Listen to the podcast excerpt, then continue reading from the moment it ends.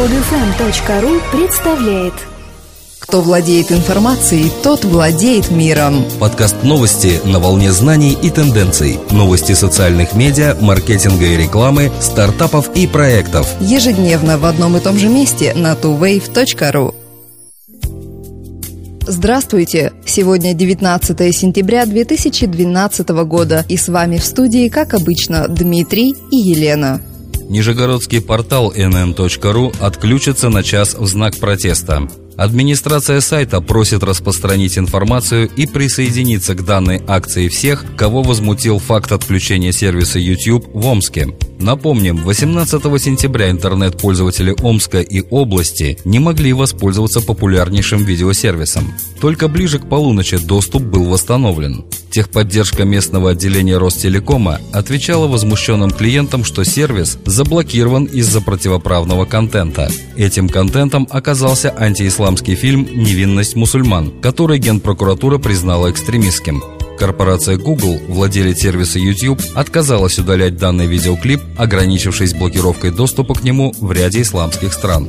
Ростелеком заявляет, что нигде в России, кроме Омска, где доступ был временно приостановлен на основании письма из областной прокуратуры, абонентам не блокировали доступ к видеохостингу. В сообщении команды портала nn.ru, инициировавшего акцию протеста, сказано «Это, без сомнения, пробный шаг, и если общественность отреагирует спокойно, отключения начнутся по всей стране».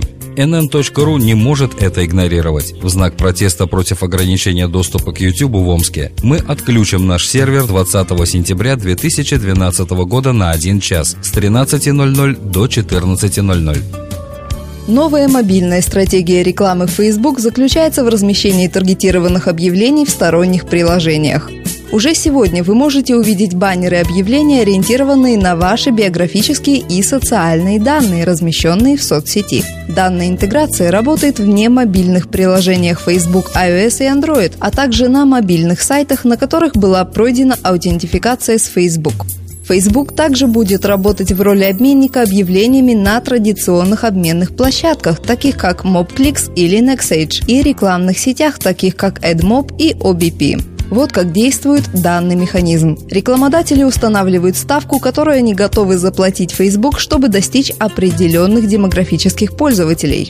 Facebook синхронизирует свои идентификаторы пользователей с несколькими мобильными объявлениями. Когда пользователь Facebook посетил одно из приложений или сайтов, где размещены объявления обмена, обменник отправляет запрос на ID пользователя и его данные. Если данные совпадают с целью объявления, Facebook платит AdExchange часть ставки, а объявление показывается пользователю.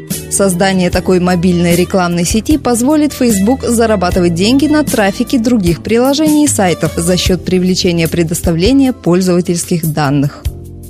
Редакторов Википедия обвинили в коррупции. Роджера Бамкина, члена Совета Wikimedia Foundation и высокооплачиваемого пиар-консультанта, обвинили в искусственном продвижении Вики одного из клиентов. На главной странице секции «Знаете ли вы?» Did you know? в августе 17 раз появлялась информация о Гибралтаре. Это означает, что сведения, связанные со страной, были видны посетителям каждые 2-3 дня. Такая частота является ненормальной для секции «Знаете ли вы?». Примечательно, что страна Гибралтар является сейчас одним из клиентов Бамкина.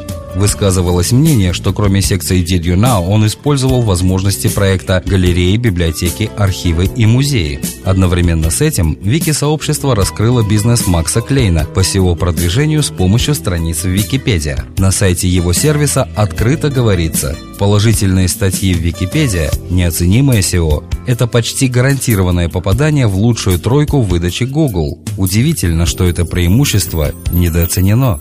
По прогнозам исследовательской компании Gartner, рынок облачных технологий в этом году вырастет на 20%, а стоимость всей отрасли составит 109 миллиардов долларов. Большая часть рынка облачных технологий представлена типом услуги «бизнес-процесс как услуга». На него приходится три четверти расходов. К этому типу относятся бизнес-процессы, организуемые в облаке, включая электронную почту, системы выплаты заработной платы и рекламу в облаке, на которую сейчас приходится основная часть расходов – 84 миллиарда.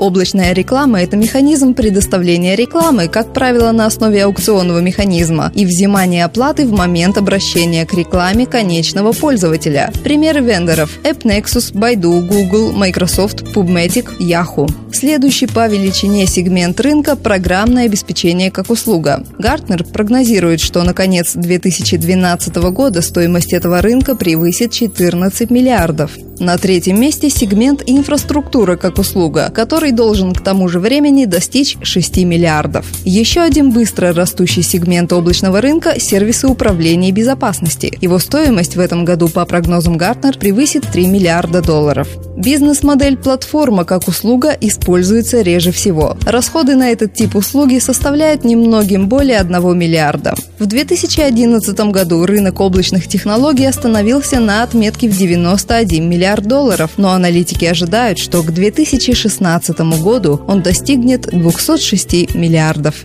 Твиттер внес изменения в дизайн страниц профиля пользователей. У твиттерян появилась возможность разместить шапку на своей странице. Кроме того, Twitter обновил приложение для iPad, iPhone и устройств на Android. Приложение для iPad подверглось особенно серьезной переработке. Оно стало быстрее, проще для использования и привлекательней по дизайну. Однако при этом лишилось ряда прежних функций. К примеру, теперь нельзя одновременно читать ленту и записи, открывая их во встроенном браузере.